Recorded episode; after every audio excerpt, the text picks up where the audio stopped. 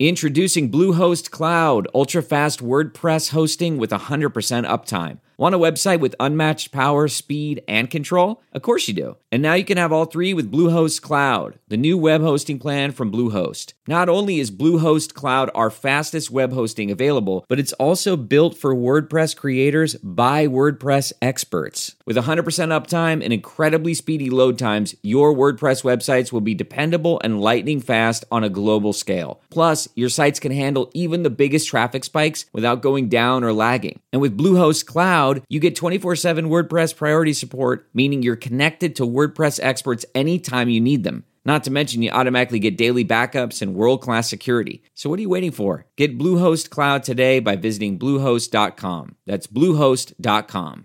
Hi, I'm Brianna Seely, producer for Offscript Health. Welcome to Vax On.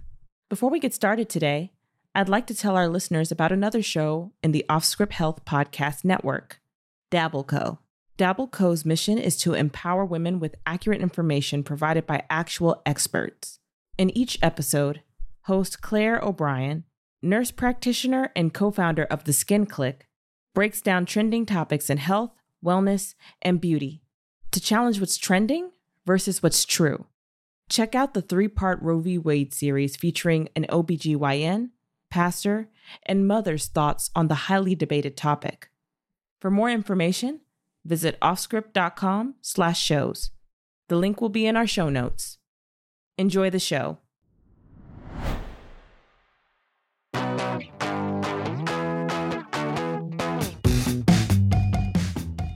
Hey Matt, it's uh it's Tuesday, so that means we're taping Vax on. It is Vaxon time, Elura. Hello, how are you? I'm so well. How are you? It's been a minute, right? It's been a minute, yeah. About a week. That's the cadence of the show. About a minute. Yeah, about a minute. And it's it's um it's soup outside today is the forecast. Well, I know I'm- all about soup because I just took a trip to South Carolina to visit my parents with my wife and kids, and It's soup every soup. day there. That yeah, it's soup every day there in South Carolina. It was it was so oppressively hot when we went to South Carolina last summer that I felt like we walked out of the hotel and were like immediately struck down by the sun. Well, it was like moistly, humidly. Uh, Yeah. You know what's the word from from uh, sultry? It was sultry. It was so that's like a nice way to That was it. the throw mama from the train, Danny DeVito moment. It was sultry. Yes. It feels like in South Carolina, it feels like you walk outside and immediately you're uncomfortable and you hear saxophones playing. right? Like it feels like a saxophone is playing at all times. so the welcome sign into my parents' community was warning alligators Just general alligators. or crocodiles, whichever one they were. Uh, did- nobody got eaten though, right? No one got eaten. Ever since that time with that that horrible tragedy of the little boy being eaten in Orlando, I am like terrified of either alligators or crocodiles. But of course, since I'm a city girl, I don't know which one is which. Well, it's funny. Every But- now and then, my dad will send me a picture of a golf course with a with an alligator. Again, pick your reptile of choice. I don't know which one is which. Walking Yeah. across the course, like, oh yeah, this my dad golfing with an It's alligator. scary. Yeah. It, that shit's scary. Like they're not kidding those fucking animals. No, they're not. It was nice, but I mean, the food was good. The weather was good. It was near the beach. It was fine. Golf course, mini golf courses was good. Do you golf? I mini golf. Oh, you mini golf. Okay. I beat my dad in mini golf. I played golf one time. I played 18 holes and wanted to die. It was like being like criminal level frustrated for like hours and hours. I was like, why would anyone do this? I have a Gen X intervention moment. We're not supposed to say I want to die anymore. Oh, true. No, no. You know what? True. Redacted. Yeah, redacted. Right. We shouldn't. We shouldn't hype. But really, what the rules are is like never hyperbolize, which is so hard for me. Yeah, then you can't never say anything, right. I mean, which but is it's my not- best double negative ever. Yes, I know. Like, I love double negatives. I love hyperboles. It's so difficult to exist, but I'm trying to be precise with my language. Can we still say like gag me with a spoon? I don't want to say that. That was stupid the first time around. I'd like to be done with that. What about grody to the max? No, I you know I never I never participated in Valley Girl Speak. Okay. Yeah, I I can't I can't do that. And as a result of rebelling against Valley Girl Speak, I can't stand it when people uptalk. It drives me crazy. So But I don't know what you mean. uh, it Tell me makes me, more. it makes me literally crazy. Wait, can you say crazy? We're gonna stay crazy. Oh, no, you can't say crazy. There's fuck. What the hell can we say anymore? Oh, fuck. Okay. I ca- we, you know what? You know what we can say? Let's channel our rage towards uh, the first segment. I'm channeling my rage, but I have to tell you, I don't know if I'm enraged or not. I'm reporting in about this legal healthcare story solely as a sort of alert like fuckery may be afoot but I don't know enough about the specifics to know if it actually is afoot or not. Like it's it may be. So so everybody, you know, listen up with me. And if you know more about this topic, please tweet us and call us and write us and all that kind of shit. So pre-fuckery. Pre-fuckery, right? And and you know, in this world where there are these like huge Supreme Court decisions about big things, you know, like abortion and gun control that everyone's following, these other cases are still being decided and they're like not as sexy, so they don't get a lot of media coverage. And as a result, it's easy to just completely miss them. So last week, this other case was decided 5 4. Now, 5 4 decisions means like there was major disagreement among the justices. And I'll tell you, this was not even one that fell along the typical ideological lines. The the makeup of the 5-4 decision was like all over the place. Yeah, and and here's what it was about. So I don't know if you know this, but there are these hospitals in the US and they are referred to as DSH hospitals. And that stands for disproportionate share hospitals. It means hospitals that serve a lot of low income patients. And to combat the fact that you know low income patients are coming in and they're receiving healthcare services and the hospital doesn't get paid for those services the federal government just gives those hospitals extra money to deal with that problem Okay, now, that sounds okay. It's totally good. That is totally good. That's not a problem at all. Everyone agrees we should continue having this system. But anyway, so the federal government gives extra money to these DSH hospitals. Now, how much extra money the government gives them, and it's part of Medicare. So that's why it's like super confusing, right? What is in question is well, how much money do the hospitals get? Because there's a formula applied to the hospitals that takes into account like how many Medicare patients did they serve, and it's like this whole big confusing calculation, right? Um, I won't go into that because that's like super confusing. And I'm already was, confused for the record, so right. Go on. So there, there's disagreement between the federal government and the hospitals about the hospitals think that they're entitled to more money and to offset these costs. And the federal government is like, we're already giving you money. So the, some of the hospitals sued and they were like, hey, Biden administration, you owe us $600 million because you undercalculated this extra money we're supposed to get. And that was the dispute, whether or not the federal government was giving these special hospitals enough extra payment. You know, like were they complying with the formula? That was like what was at issue. Right. And now if you think about it, right? And this is this is why I bring it up. This is potential for major fuckery because one of two things is true. Either the federal government is like seriously underpaying hospitals that most need the money to serve people who most need the medical services. And to the tune of $600 million, which seems fucked up if that's what's happening. I mean, just that, that doesn't seem like a lot of money if you're looking at like I don't know what our GDP is. We spend more money than God on. Well, healthcare. this is yeah, but this is only one hospital system that sued though. Oh. So this is like one hospital system sued and said like, "Hey, you owe us 600 million dollars." And if the answer is yes, they do owe it to you, then probably the government owes that money to like every hospital system. Right. right? Floodgates begin. Exactly. So it's either that situation that like the government is seriously underpaying the hospitals or the federal government is already paying a pretty hefty bill and the hospitals are engaging in some fuckery trying to get more. So what's right? the like, court case? Right. So the court case was called Becerra versus Empire Health Foundation. Um, Becerra is the Secretary of Health and Human Services versus Empire Health Foundation, which is one of these hospital systems.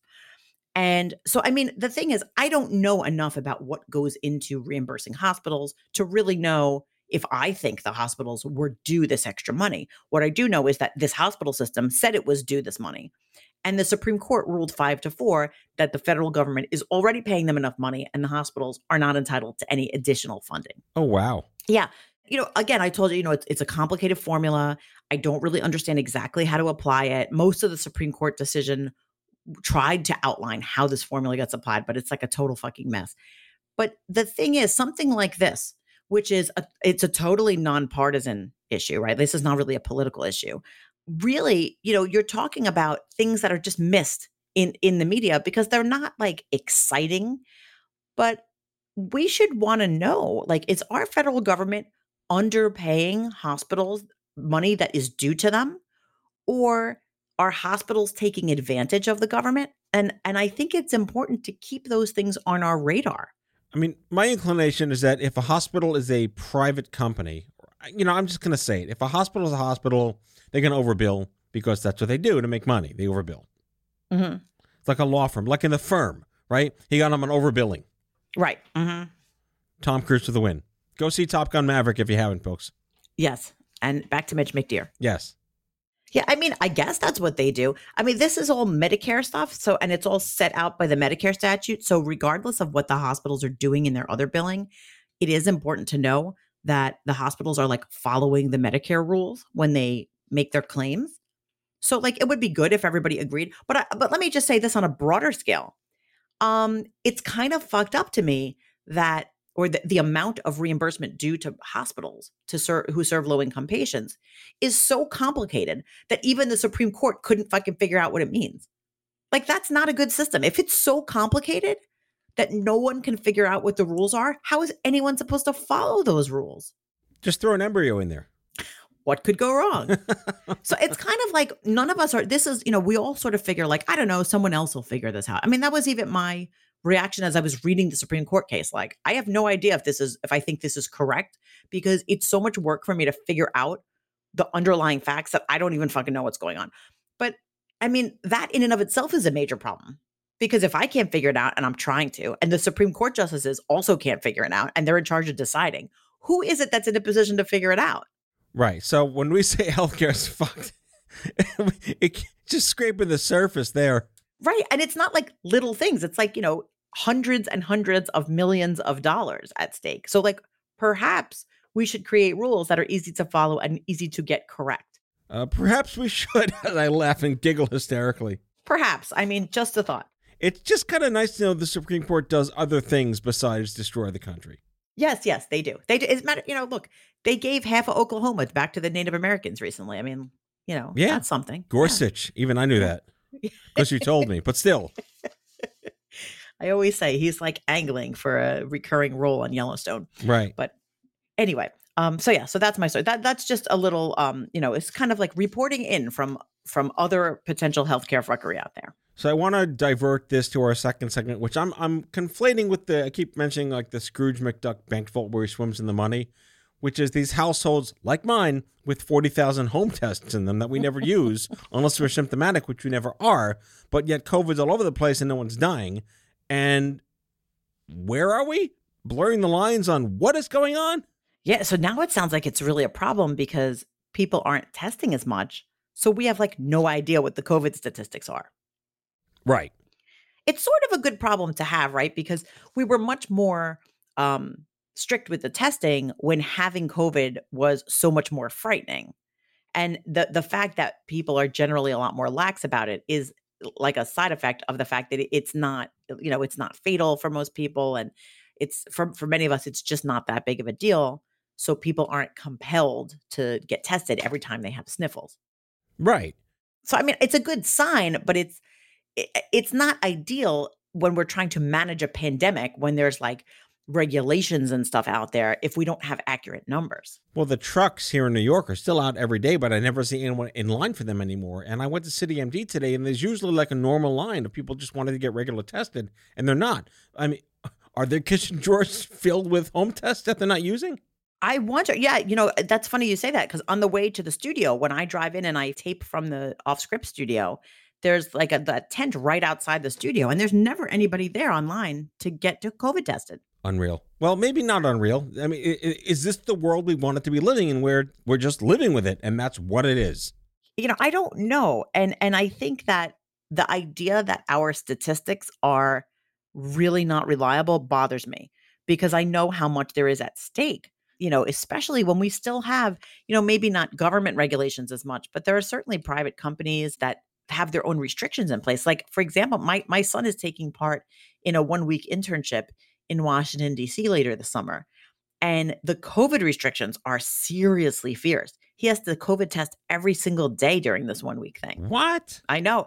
And the thing is, it's based on trying to be as careful as possible, which is great. But it, to me, it seems like it would be relevant to know what the numbers are at the time. No, we have to, as a society, I guess, to the extent that we can agree, that it's just now at a point where we're not dying from it as much at, at all. I, I'm not going to quote stats here. I'm not trying to anger people who've lost people to this disease, but are we at a point where we're just living with it now and that's it? There's nothing we can do. And I know we're going to talk about like other subvariants at some point because there's like the zombie one is just waiting to happen. But until it does, are we just living with it? I mean, you know, I think that those things are not mutually exclusive. I feel like we can absolutely be living with it and accepting what's going on and not freaking out about it, but also be keeping track of what the numbers are. It's kind of like, um, you know, like the wildfires, you know, like y- y- we deal with them and even when we have them under control, we still pay attention to what the air pollution levels are. I don't ever think it's useless to have good data about what's going on for a public health emergency a- across the spectrum of the population. Like it's always going to be good to have that information. So I don't think just saying like, well, you know, it, it's not fatal anymore, so it doesn't matter that we don't have the the right data. Like that just bugs me. Yeah, we should want to have the right data at any point for anything if it matters. Period. I feel like it matters only because like it would change how I behave if I knew all of a sudden the numbers were really up. To an extent, I agree with you, but I think it would. I don't know. right. So if like workforce thinning because of this is just what it is, it's going to affect airlines, hospitality, restaurants, I suppose. It would be nice if every time you got on an airplane, you had more than like a 50 50 chance of getting back, given Right. the freaking labor shortage. Like, that's a serious problem. Yeah, we can get into the whole pilot strike and the Delta strike, but at the same time, it's time for a commercial break. We'll be right back from not airlines, or maybe airlines. Enjoy the break.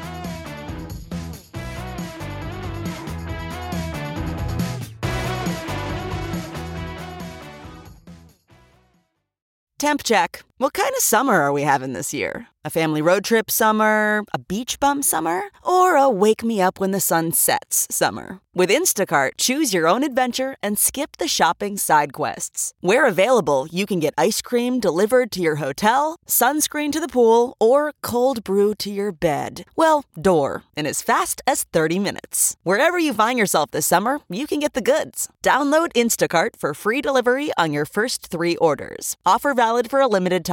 Minimum $10 per order. Excludes restaurants. Additional terms and fees apply. This podcast is brought to you by eHarmony, the dating app to find someone you can be yourself with. Why doesn't eHarmony allow copy and paste in first messages? Because you are unique, and your conversations should reflect that. eHarmony wants you to find someone who will get you. How are you going to know who gets you if people send you the same generic conversation starters they message everyone else? Conversations that actually help you get to know each other. Imagine that. Get who gets you on eHarmony. Sign up today. Getting the smile and confidence you've been dreaming about, all from the comfort of your home, isn't a total mystery with Byte Clear Aligners. Just don't be surprised if all your friends start asking, What's your secret? Begin by ordering your at home impression kit today for only $14.95. Byte Clear Aligners are doctor directed and delivered to your door. Treatment costs thousands less than braces, plus, they offer flexible financing, accept eligible insurance, and you can pay with your HSA FSA. Get 80% off your impression kit when you use code WONDERY at Byte.com. That's B-Y-T-E dot com. Start your confidence journey today with Byte.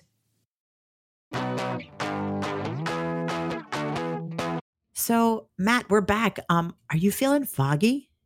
Residually, um, eternally, yes.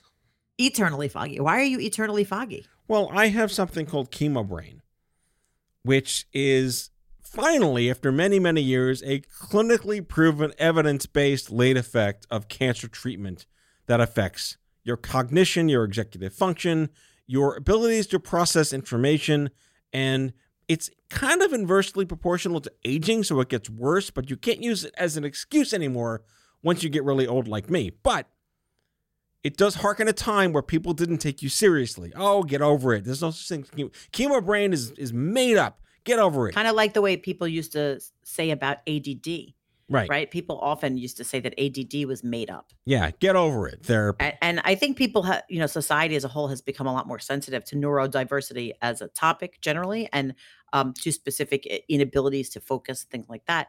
So, uh, chemo brain is something that if that if a person experiences it, does it last like forever? It can. It can last forever. Again, every single person that goes through like terrible radiation or chemotherapy that affects the brain is going to have some kind of late effect manifested depending on who they are.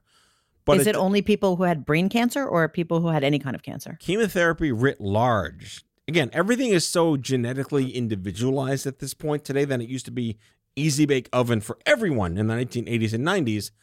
But yes, cognitive deficits and executive function damage are real. And you may have to live with the consequences of them, which is an over under because you'd rather be alive with them than dead without them. Sure. But yeah, it's real. And and the brain fog of COVID is also now real. We we can't just say, "Oh, you haven't had COVID in 2 years, get over it." Yeah, this is something that we've heard um kind of since the beginning of COVID that COVID can cause some kind of neuro effects, you know, um, whether it's confusion or, you know, they're they said fogginess or COVID brain or you know whatever we've heard it called. And it sounds like they're they're really doing some good research into that specific symptom. Um, I, I read about this study in mice, and it said, which I'm I'm always like confused about the use of mice and this kind of stuff. Like, so th- the study with the mice said that the virus disrupted the normal activity of several brain cell populations and left behind signs of inflammation. And somehow this is going to help us understand the cognitive disruption caused by COVID 19. Well, would you rather them do research on puppies or mice? No, definitely not. But this is my question. So when they test the mice, how do they know if their brains are foggy? Um, like, are um, they are they like are they like you know you, you started you used to use the oxford comma but you don't use it anymore? Like are they like like i don't understand. Like are they like it seems like kind of a nuanced thing to begin with. Is it all like mice in the maze? Like i need to know this about the mice. I trust the people after all these years of studying science stuff on mice that they know what they're doing they can tell if the mice are stupid they can tell if the mice are stupid yeah like were the mice smart to begin with? I just need to know more about this all. So they're testing the mice. Like, and also I, I also need to know relevant to COVID 19, like, are they sure that they were working with people who had a full deck before COVID? Right. Yeah. We we don't have a baseline for this like I all. need to know because if you think about it, right? Like, are we only talking about the people who refused to get vaccinated because they thought they were going to become magnetic? Because I have questions about those people and their cognitive abilities anyway. Right. But again, I have the Bill Gates chip, so I'm fine. Right, right. It, me too. I mean, I I can I don't need my cell phone. I could just put my finger right up to right. my like the Maxwell smartphone. This is like exactly. his shoe and his thumb. Yeah. So I'm like fascinated by all this because it said the mouse model was engineered as a close stand-in for humans, and I know that that's been done in lots of medical contexts. Um, and they meant, you know, they they basically tried to mimic the experience of someone with a mild COVID-19 infection, and um, and it, you know, it was a whole thing. They put the they put the cells into the mice the the mices the mice meese, yeah the meese the meese the get, meese, the, get it right respiratory tract um and the infection cleared up but then they ended up staying with the brain fog um so you know it's this is this is good medical news right? Because it means that there's like a scientific basis for them to keep on studying this as a real symptom. Am i am i getting that right? I think the part where we're missing out on is that a virus can cause brain fog and that oh it's just the flu has just gone completely out the door even though it was already out the door years ago. This is not the flu. This is something brand new concocted in some lab somehow that can completely destroy your cognition besides making you sick that's true and and you know that's a really good point because um i know that from my own experience with covid i absolutely felt like well I guess it's sort of like a flu because I, you know, the flu makes you feel really shitty and COVID made me feel really shitty. But it seemed sort of like flu plus, you know, like flu, flu but like kind of worse. Like Paramount know? plus, but different. Exactly. Exactly. Um, generally speaking, other viruses, I've never heard anyone talk about brain fog. The only time I've ever heard talk of brain fog um, you know, other than in the cancer context, has been in the pregnancy context. That pregnancy like makes you all kinds of wacky, right? And and it's like a very real thing and i know women talk about it all the time so i mean it's new though that it's that it's the, the direct result of a virus so um to me again like it kind of underscores how important it is to try your best to avoid getting this virus um by getting vaccinated or you know taking other precautions because the last thing you want is to have a virus cause your brain to not function the right way To me, that's much scarier than any of the other stuff. Well, it goes back to our other shows on long COVID, which is we have no idea as a species the late effects of this mutant thing that this is because there's never been anything quite like it before. Am I going to all of a sudden get foggy in like a couple of years? do you No, think? that's just aging. okay. Because I, I don't know that I can handle it. I already can't remember anything. Yeah, I, I mentioned this at the top of my little rant, but I there there is um an X and Y axis crossing at some point where aging meets chemo brain, where you just have no excuses anymore and you're just gonna be fucked. You're just like, I'm over it. How about like right now I'm using like I'm too stressed and that's why I can't remember anything. So maybe I should just try out COVID as an excuse. Oh God. Like I had COVID. Leave me alone. My brain doesn't work anymore. I don't know. you gotta get a hall pass for that one. but I feel like you know I uh, I have a friend who who swears that she has major cognitive deficits from it, and I mean that has to be a terrifying thing.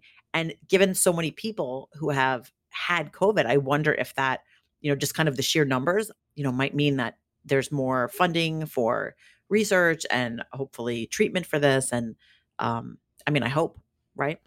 Well, again, it, there's so much unknown here because we never could have predicted that there would be a thing after the thing. Right. No one foresaw, oh, it's just the. We knew it wasn't the flu on day one. But what we didn't know is that the human body would react so egregiously uh, disparately from a traditional virus like this. Right. And that like some people would get like a sniffle and some people would like just have every kind of symptom and some people had stomach symptoms, some people had respiratory symptoms. It was like all over the freaking place. And just when we first learned, even in early 2020, when we first learned that one of the symptoms was you lose your sense of smell, Yeah, and that was like a really weird one. that doesn't happen with normal viruses. Right. Did it happen to you when you had COVID? I did.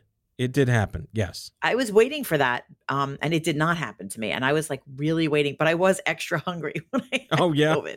I was really hungry the whole time. Uh, I was waiting. I was like, where is that sense of smell? Maybe I'll like go on a diet and just eat lettuce and not care.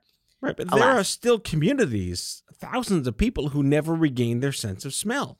That's really scary. It's terrifying. I There's mean, so because much unknown here. Yeah. And and like to lose any of your five senses, like that's such a big deal.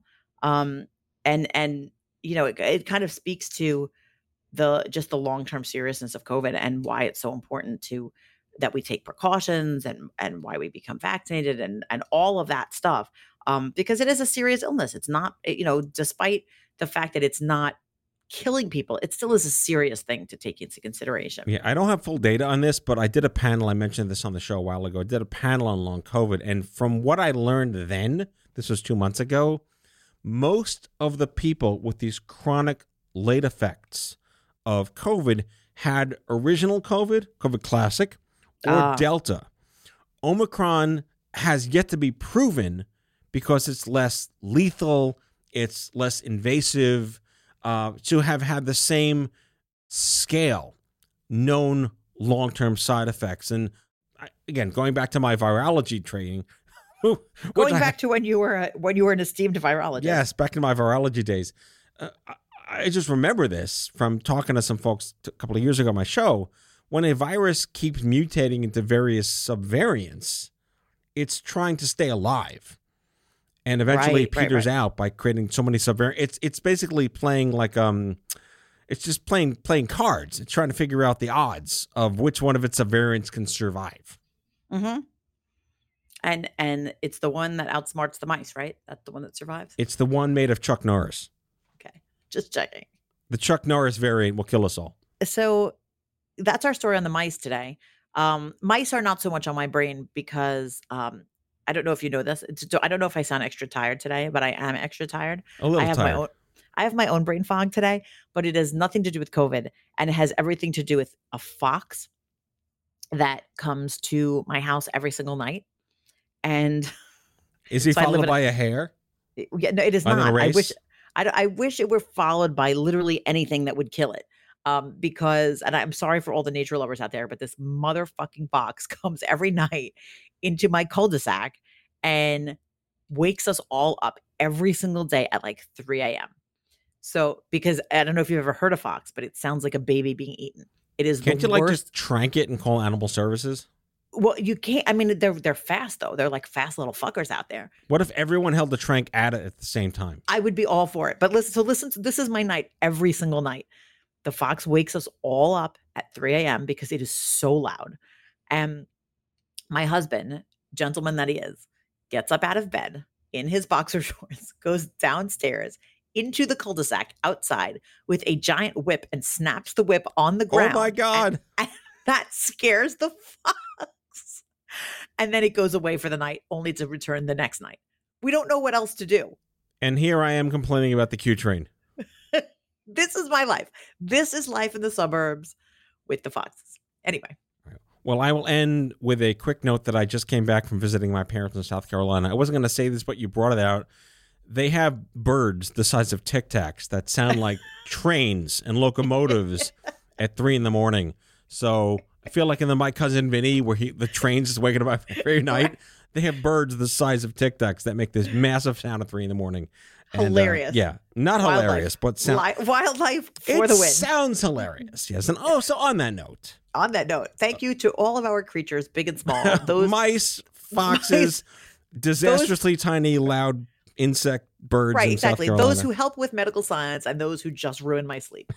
so, thank you to all. All right, we'll see you back here next week, folks. Elura, thank you again for a wonderful, wonderful conversation. Thanks, Matt. Vax on. See you soon. That's all for now. If you like Vax On, be sure to subscribe, leave a review on Apple Podcasts, follow us on social, and tell all your friends to listen. Tell us your shit show of a healthcare story by leaving a message for us at 855 Audio 66, and we might just use it in a future show. Vax On is a product of Offscript Health. We are a healthcare engagement company built for patients and caregivers by patients and caregivers. Our executive producers are Matthew Zachary and Andrew McDowell. Our senior producer is Brianna Seely. Our hosts are Matthew Zachary and Allura Nanos. It is recorded, mixed, and edited by Brianna Seely. For advertising and media inquiries, email media at offscript.com. That's media at offscript.com. For more information, visit offscript.com.